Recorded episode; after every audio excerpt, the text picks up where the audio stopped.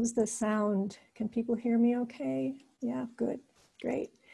It's very odd um, sitting here in my dining room and assuming that you're all hearing me. it's a very odd experience, I find. So, um, why don't we sit just for a moment or two and gather together, bring our energies back together in this virtual meditation hall. Just as some people are finding their way back from lunch.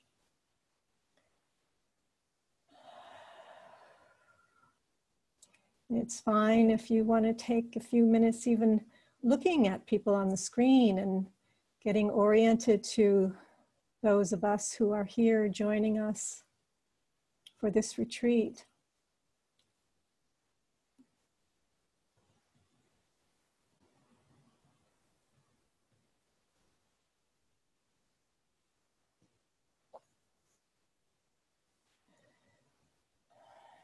Perhaps feeling our connection with our Sangha who are sharing the values that we hold now for connecting more fully in mindfulness and wisdom and compassion. Our Sangha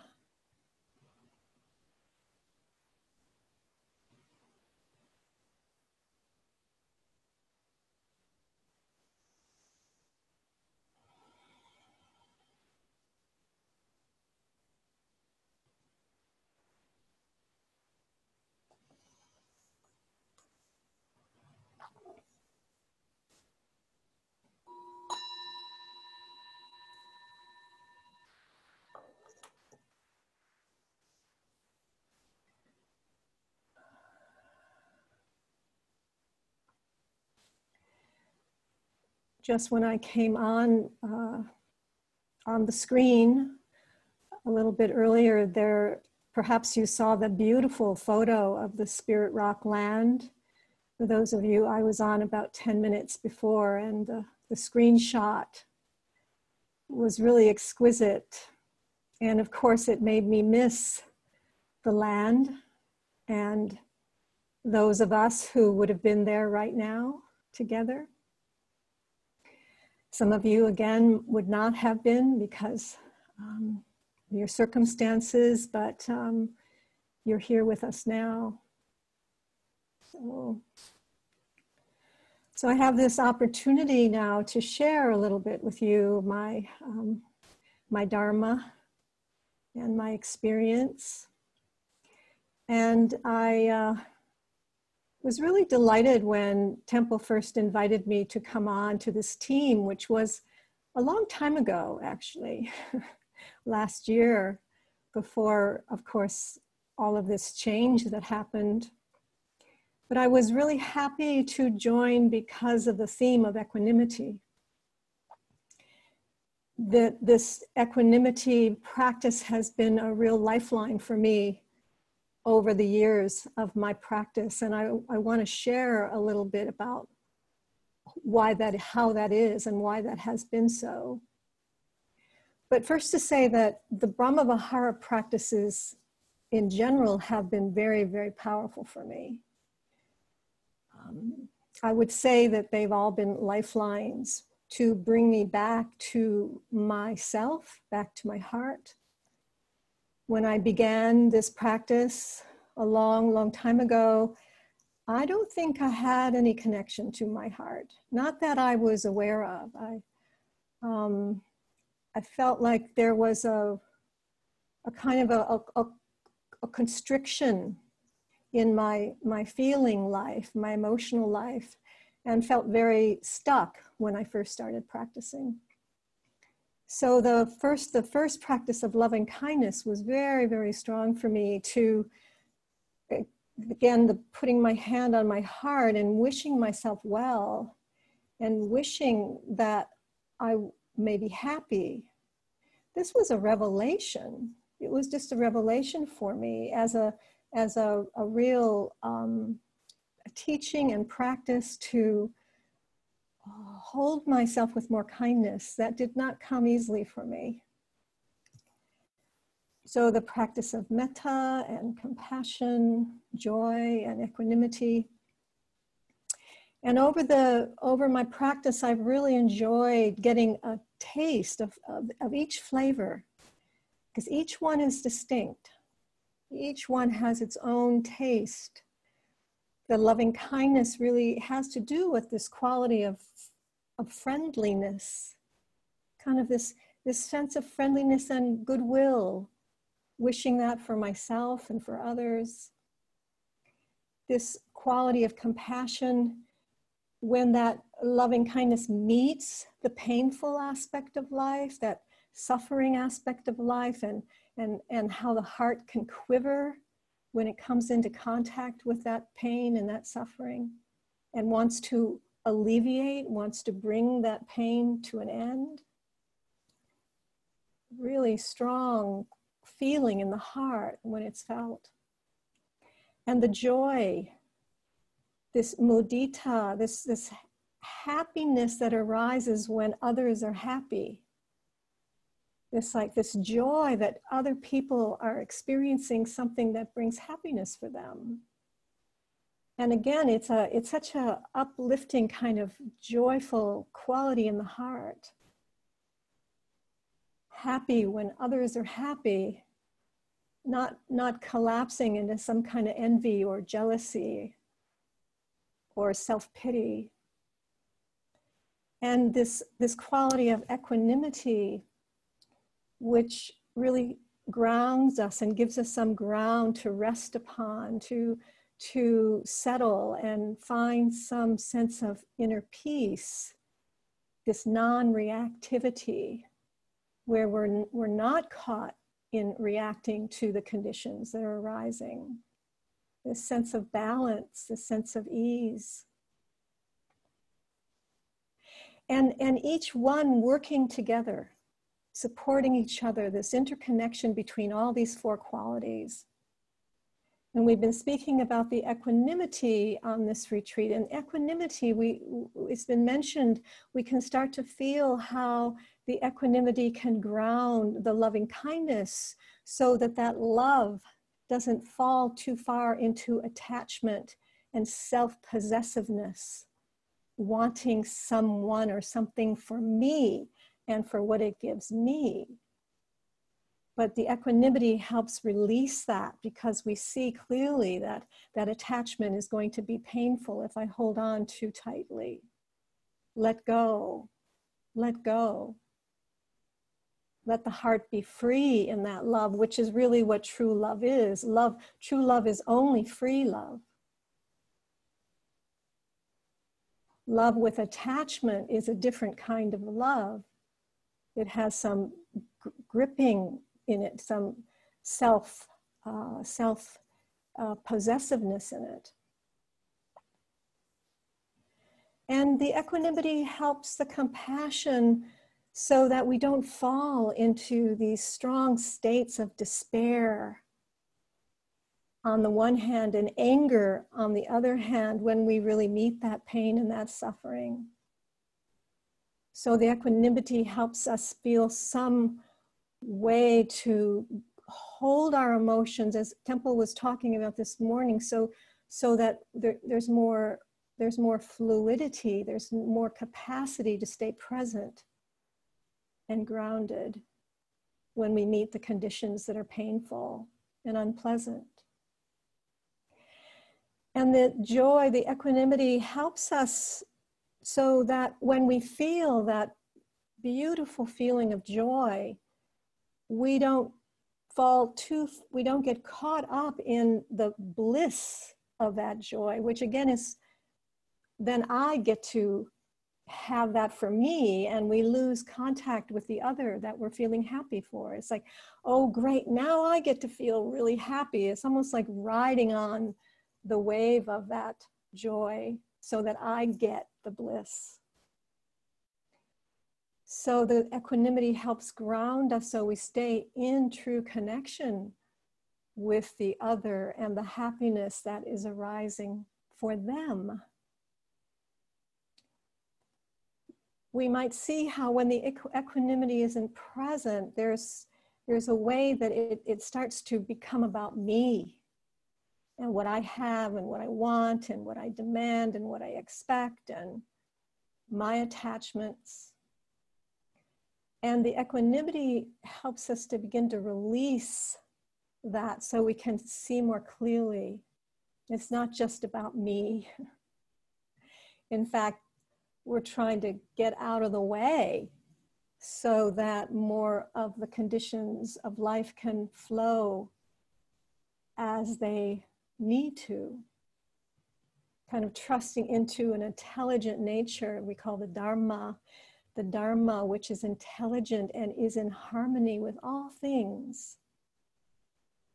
So we start to let go. We let go. And we've been speaking about this the way that compassion, the way love or metta, whatever word you want to use, how it how it infuses the equanimity so it, it's it's caring and it's warm. It's not a cool or an indifferent, withdrawn equanimity. I think Tempel said it, that's, could be a counterfeit equanimity. It, it looks like, but it's not really.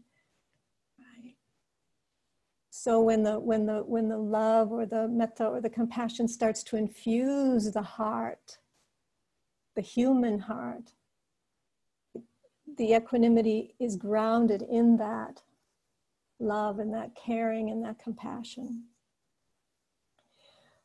So so when I speak about equanimity, I can't really separate it from compassion. I can't separate it from love. And, and I know that for a long time in my early practice, I didn't really understand that. So I would um, look at those images of the Buddha that were always sitting on the altar completely still, unmoving, not impacted or affected by anything.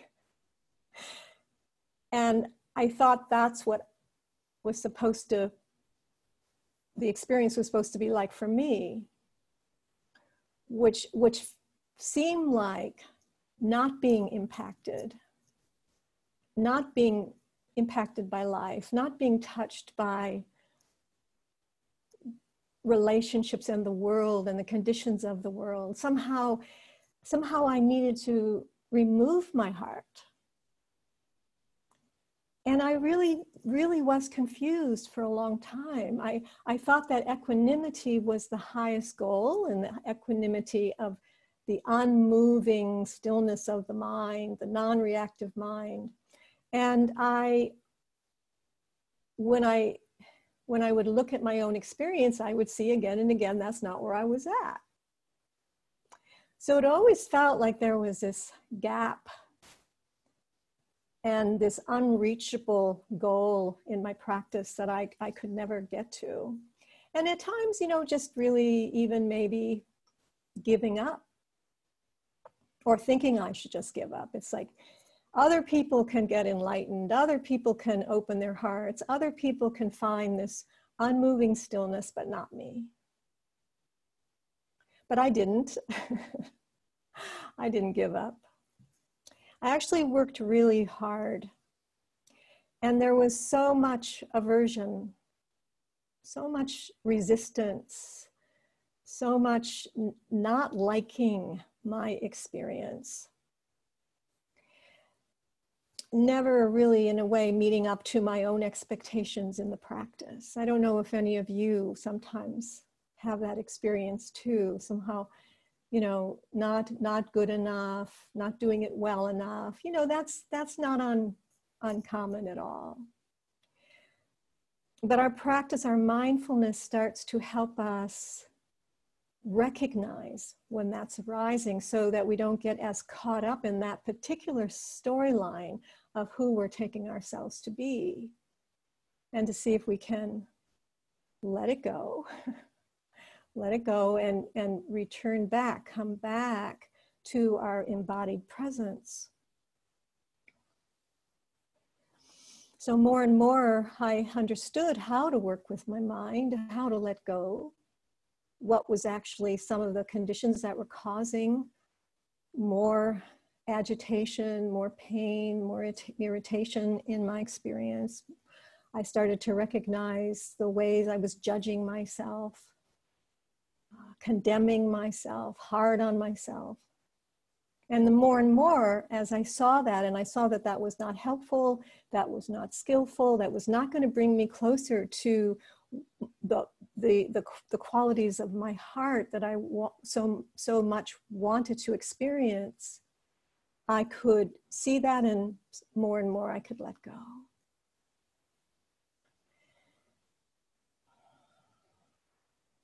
The teachings helped me start to get more of a flavor of these qualities, of these heart qualities. And um, particularly with equanimity, there's one story that I'd like to read that um, I love. And I, I love reading the story because I think it really points so much to this quality of equanimity when, when the heart is free. And maybe some of you have heard the story about uh, Hakuin and the baby. It's a, a Zen story. And it goes like this There was a monk named Hakuin who was well respected for his work among the people. In the village, there lived a young woman, the daughter of the food sellers. The young woman became pregnant by her boyfriend, who worked nearby in a fish market. When the parents found out about this, they were very angry and pressured her to reveal the name of the father. She wanted to protect the young man and blurted out the name of Hakuin as the father. After the baby was born, the, par- the parents took the baby to Hakuin. They told Hakuin that he was responsible for the baby and left the infant with him. He responded, Is that so? And he simply accepted the responsibility for the child without further reaction.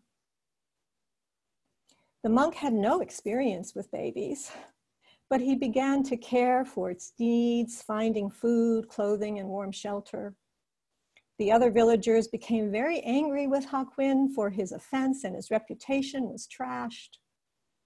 These comments, though, did not affect Hakuin, who continued to put his effort and attention into the care of the baby. After several years, the young woman was filled with remorse she confessed to her parents the name of the true father. And they immediately went to see Hakuin, apologized, and took the, the child back from them, back with them. Hakuin watched as they returned to their home with the child he had cared for since birth, and he replied, Is that so? Is that so? It's like when the conditions arise, whether they catch us off guard or they blindside us or they're unexpected or we don't like it, we're angry about it. Is there a place within our heart where we can say, Is that so? Is it like this? Or it's like this? And then with an open heart, we accept and open to those particular conditions. So hearing stories like that and the teachings, you know, really give me a sense, a sense of that, that ground, that, that ground of my being that is possible, maybe holding it as an aspiration. I remember w- one experience that in, in my early three month retreat, uh, at, at, the Insight Meditation Society, it was maybe the second three month retreat because I remember, you know, we have certain expectations when we go to a retreat center that it's going to be very quiet and everything's going to be really supportive and it's going to, you know, really be a beautiful, beautiful, you know, the conditions are going to be set up in such a way that they're really going to support our practice. But for but there, when we were uh, probably about two weeks into our three month retreat, there was a pipe that broke right outside of the meditation hall. And they had to repair it. And so, probably for about a week, although we didn't know how long it was going to go on, right outside the meditation hall all day long was a digger.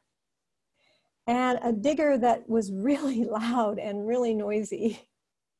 And it was digging in the ground and, you know, doing what it needed to do to repair that pipe. And so every time we went into the meditation hall, it was really loud with this mechanical sound of this, of this digger. And this was earlier in my practice. So, of course, I was really aversive. I had no equanimity around it. And so I'd go and sit in the hall and I would just feel all this anger and all this, all this aversion and eh, like it shouldn't be like this and why is it like this and this isn't supporting my practice and couldn't they have waited and don't they know how disturbing this is for, for me? Of course, it was all about me. And because the teachings are so beautiful and they're so supportive in terms of pointing us back to how to work with our minds, I knew through my mindfulness this was aversion. this was resistance. And so I would see if I could note it. I could see if I could just be objectively present with the aversion to see it for what it was and then see if I could keep grounding myself back into my body, into my posture, into my present moment, and feel the of course the rep- repercussions of that agitation and that aversion, but to stay out of my storyline about it. And I did this, I, I did this day after day, and I knew that it was an opportunity for me to really untangle one of these very difficult patterns of my mind that gets so reactive and so aversive. And so it became, right, so we say it was an opportunity. the more that we can, you know, have the attitude of this is an opportunity, something starts to open up already. And what happened around day four or day five when I I went into the meditation hall and sat down. And I was doing hearing, you know, hearing, hearing, listening to the sounds, unpleasant, unpleasant. And then it just started to turn into pleasant sound. And it was just almost like Tibetan bells. It was like a symphony of bells reverberating through my mind stream and my heart stream and it was my whole being just was lifted into bliss right in the middle of that experience the the the, the conditions of that didn't have to change for me for that possibility of actually going beyond my aversion going beyond my resistance and that was so important. It was so insightful to see so clearly that it was just my own mind. Just my own mind, my own reaction, my own demand, my own expectation, and, and how that just knotted up my heart and caused so much pain and suffering. And then to see how that released that experience still informs me to this day. And, and when I was reflecting on it today, I was I was like, yes, that's still right here. It's as if that experience happened yesterday. Because of the, the depth of the insight into knowing that was my own mind, independent of the conditions that it was it, the practice was asking me to have a different way of viewing the situation coming into a different relationship to the situation and it's interesting that again as i was reflecting on using this example in my talk today right here in this environment i'm in a construction site and I haven't really mentioned that, I don't think. But I live in a condominium uh, complex and they're renovating uh, the buildings. And it is so noisy. there's pounding and there's banging and there's sawing and, and even with my I have to keep all my doors closed. I can't have any fresh air because the noise is so loud. And on top of that, this week, they decided to cut the trees, the trees, the branches, and many of the trees around here for fire protection. So they've been cutting trees, and in the last couple days, they've been shredding the branches. So I don't know if you've heard tree trunks and branches going through shredders on top of all the construction that's going on. And so at lunchtime, you know, instead of just going out on my patio and having some, you know, fresh air and some, no, that ain't happening. But this experience, again, is, is so informing my heart that it's it's in a way that I almost can hold it where it's it's unpleasant, unpleasant Vedana, unpleasant feeling tone that arises and passes. It comes and it goes, sometimes stronger, sometimes less strong. And I'm more aware of the impermanent nature and the Vedana, the feeling tone of it, than anything else. There isn't any reaction, there isn't any resistance. It's unpleasant, not so pleasant, not so neutral. Just kind of coming, but coming and going, sometimes there, sometimes not there. And so there's the knowing, there's the awareness that these are changing conditions. I don't, if I get reactive or resistant or wanting to be otherwise, then I'm going to feel the suffering of that. This is this is wisdom this deep insight, the wisdom that says, in a way, that this, this the, the, the dukkha, the, the, the unpleasant element in our life, in this worldly condition, isn't going to go away. No matter how much I might wish for things to be otherwise, this is how it is. Wisdom says suffering will not come to an end in any kind of a permanent way in this world. Have, have, has anybody witnessed it coming to an end permanently? this, this dukkha, right? This dukkha, right?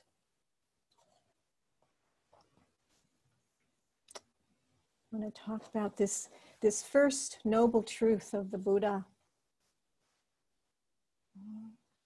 that this dukkha is part of life. It's, it's permanent in the world, in these worldly conditions, but it's not permanent in the mind. And this is the freedom that the Buddha speaks about we we understand how to come into a different relationship with the conditions of our life, the conditions of this world, so that the mind can be free in relationship to the way things are.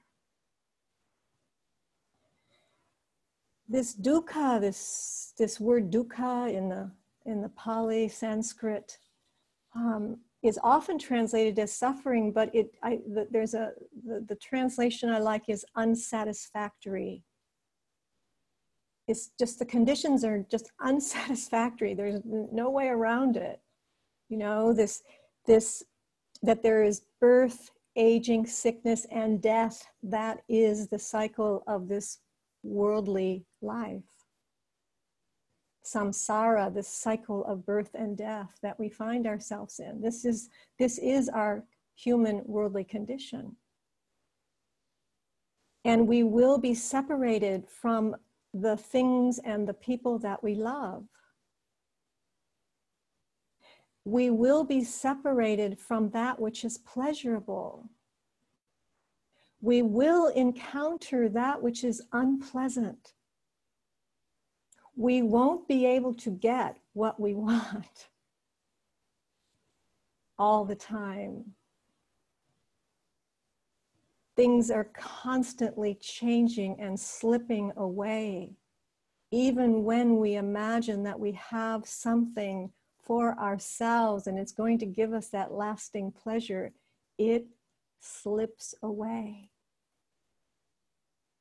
Sometimes, like sand slipping through our fingers, um, just like that. And we can argue with reality and we can throw that temper tantrum and we can get angry and upset and we don't want it to be like this. And yes, we will have those kinds of reactions. And then perhaps wisdom, mindfulness, compassion arises and says, we'll use Shelley's, sweetie, it's okay. It'll be okay. Right? It's like like wisdom, awareness, love kind of tosses us back into reality where perhaps with the equanimity we can feel some ground in our awareness, in our heart, in our body, in our being, where we can take that breath and let go. Because wisdom says that yes, things are going to slip away constantly. We can't have what we want all the time. So we learn how to relate to life in a whole different way. Right? How to be in this very difficult situation and, and the first step, and I want to emphasize the first step is acceptance. And that's the first step into equanimity. Any moment where you let go and come into more peace with what's happening, whatever it is sounds, sensations in the body, the breath, the way we're breathing, the way our mind is, the way our emotions are, the way another person is, the way the situation is that we find ourselves in, the way the world is. The moment that we start to come into that equanimity and, and the, the phrase the phrase that I use and that I love is no matter how much I might wish for things to be otherwise, things are as they are. Things are as they are. And that's the phrase over these years of my practice that I've come back to again and again and again and I and I love the first part of that phrase no matter how much I might wish for things to be otherwise because I am wishing for things to be otherwise. Of course I want things to be otherwise. And sometimes that otherwise wanting things to be otherwise comes from a, a pure wish for myself and all beings and all my loved ones to be happy and well which is a beautiful loving kindness wish I, I want that. And yet, if I hold on to that, if I grasp onto that, if I start to demand it and expect it, and then get surprised that it doesn't happen that way, I'm out of balance. I've lost the connection with my heart. And I've gone into my mind and my ego mind and my sense of selfing, and I'm just caught again. So, no matter how much I wish for things to be otherwise, things are as they are. And interesting because the first three, the, the loving kindness, the compassion, and the joy, are all the wishing for things to be otherwise. right? In the face of somebody not being so happy, may you be happy, may you be safe, may you be well. We're wishing for that to be otherwise. With compassion. May you be free of your pain and your suffering. May you be free of the sorrow. We're wishing for that wholeheartedly, and it's beautiful. In the, in the joy with the mudita, we wish that, there, that the other's happiness never comes to an end. May you always be this happy. May you always have your heart be so fulfilled. We wish for that. Our heart, I can feel as I speak about it, I, my heart can burst open with that wish, wanting that so much. And yet, if I want it so much that I demand it and expect it, I'm going to just topple over and lose my sense of presence and heartfulness and clarity and connection with my my wisdom and my insight into the way things really are. So equanimity and the mindfulness and the equanimity and the mindfulness with the warm caring compassion just brings me back and I settle down once again and I, I feel my feet and I feel my body and I come back into an embodied presence where I'm here again. I'm here connected to reality as it is. So it's an interesting kind of paradox with the Brahma Viharas. And it was something that took me a long time to figure out. And a lot of people ask about that you know, about how how can we wish for things to be different, people to be different, when we're trying to let go and accept things the way they are. So acceptance is the first step. It's like we we almost can't move forward into more expansion and openness unless we're sitting, standing, on the ground of acceptance. And it's only this moment. I'm not talking about an absolute acceptance all the time. In this moment, in relationship to the conditions that are present right now, that's all. Can I come into a relationship with that with an open hearted acceptance? That's all. We're not asking for anything more than that. Maybe I can do it, maybe I can't do it. And then there's another moment. I get another chance. I get another opportunity. Isn't the universe benevolent? Continually giving us more opportunity? We didn't do so well on that last one. I didn't do so well that last week. I really messed up with that relationship. Oh, I get another opportunity. I get another chance. I get another chance to do it completely differently. Can I, can I meet this moment with an open heart? That has been so important in my practice to know that I only have to manage this moment. Anytime my mind moves even a little bit into the future with agitation and worry, I need to come back and see if I can manage just this moment the way it is now. Or if I fall back into some past and I'm agitated and and, and angry. It's like, just come here and, and see what's, what's happening now. It's like the needle the Tempel was speaking about on, on the record, you know, just this moment. As I'm speaking to you, I'm, I'm hearing the symphony of sh- shredding branches and trees. Is so interesting as a backdrop.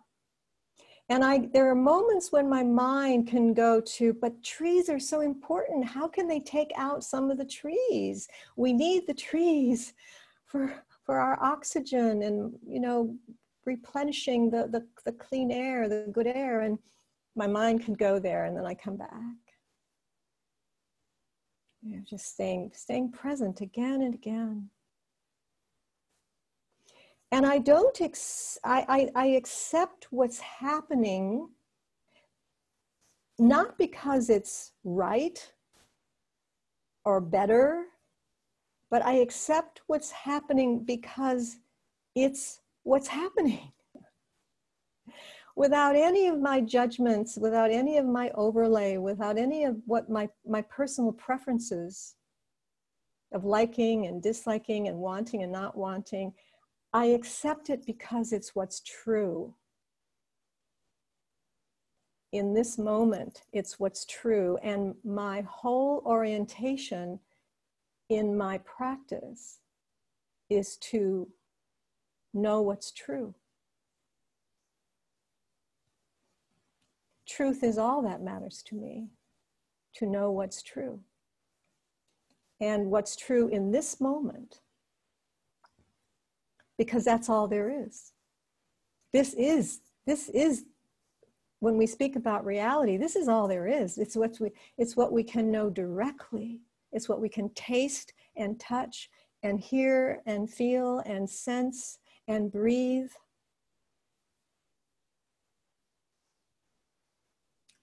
That's all. And if I act from some kind of a reactive place, then I'm not going to be so grounded and connected.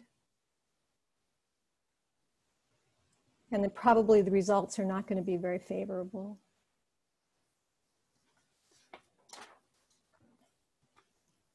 This is the Dhammapada from the similar one that Shelley read yesterday. We are what we think. All that we are arises from our thoughts. With our thoughts, we make the world. Speak or act with an impure mind or heart, and trouble will follow you as the wheel follows the ox that draws the cart. Speak or act with an pure mind or pure heart, and happiness will follow you as your shadow, unshakable. So we're trying to get some sense of what it means when we speak about a pure heart, a pure mind, and what's being pointed to is the equanimity a mind that is free of attachment and aversion, reaction and resistance, right in the moment. And then again, right in this moment, can I let go? Can I let go of what's gripping me? Which is usually through the storyline it's usually through what I'm thinking about or what I'm cognizing, what I'm imagining, what I'm fantasizing. And our mindfulness, in this, the foundations of mindfulness as we're embodied in, in our, in our, in our, in our, the grounding through our body, and we start to be aware of the movements of the mind and the movements of the emotions, we start to understand what we need to let go of that brings about more pain and suffering and what to hold on to we could say that what to hold on to that's actually going to bring about more uh, more ease more sense of well-being more happiness we start to work with our mind this is the fourth foundation we start to work with our mind more directly. Letting go of the of the resistances and the contractions but following the beautiful qualities of the heart. When there's a, a thought that arises that says i wonder how my neighbor is doing. I, maybe i should call and check on them. That's a beautiful pure movement of the heart mind. There's no attachment. There doesn't have to be. Maybe maybe there is. It's always important for us to keep checking. Just this movement of the heart. Maybe I need to go um, get some food, not even thinking about another. I don't have much food in the house. I really need to be taking better care of myself. It's a beautiful movement of the heart. We want to we want to we want to know what to follow and know what not to follow. This is how we begin training our mind to start to have more mastery over the mind.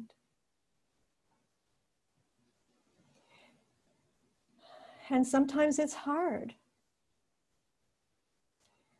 And there's this beautiful movement now that we have available to us of the mindful self compassion that has come about with the, the beautiful work of, of Kristin Neff and uh, Christopher German, Germer, who really brought these some beautiful practices to us to help us, support us with the self compassion when it's really, really hard. And the three simple phrases sometimes just putting our hand on our heart when it's really hard and just saying, This is hard. This is a moment of suffering. And the second phrase is, and I'm not alone. And it really helps us connect with the conditions in the world that we're not alone. We're never alone in our suffering. And the third, may I hold myself with kindness. May hold what's happening with kindness. And it really brings forth the compassion, even when there's no equanimity. It's the wisdom and the loving kindness that brings it forth because we know that this is hard and there's not much equanimity, there's not much balance.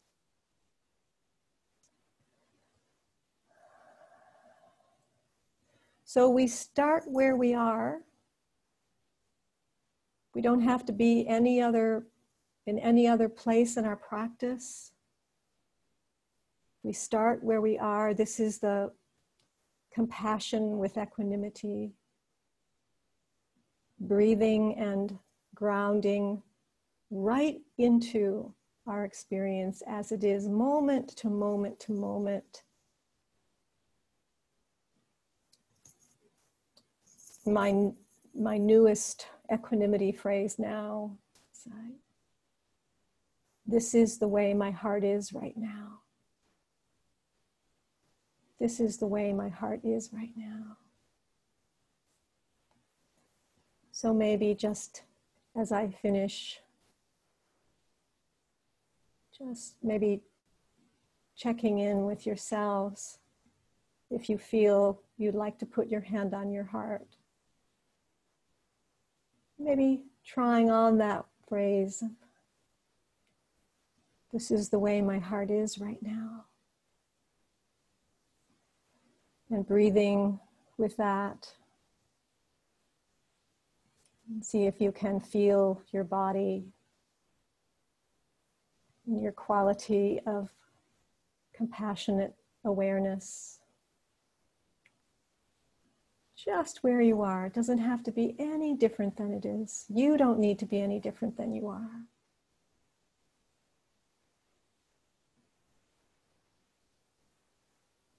This is how my heart is right now.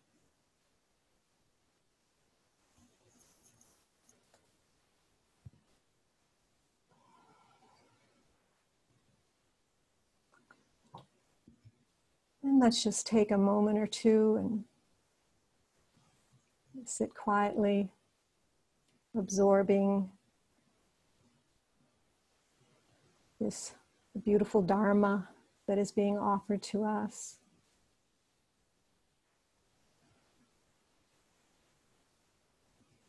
The Dharma that was offered to me that I can now impart.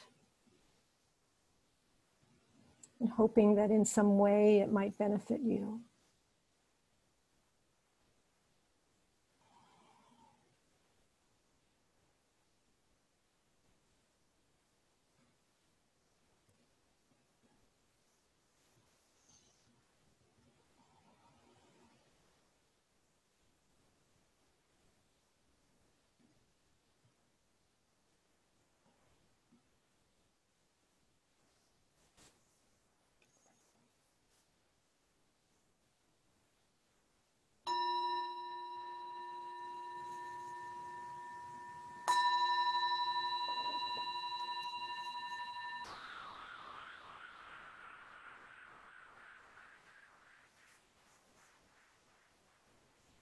Thank you so much for your attention this time.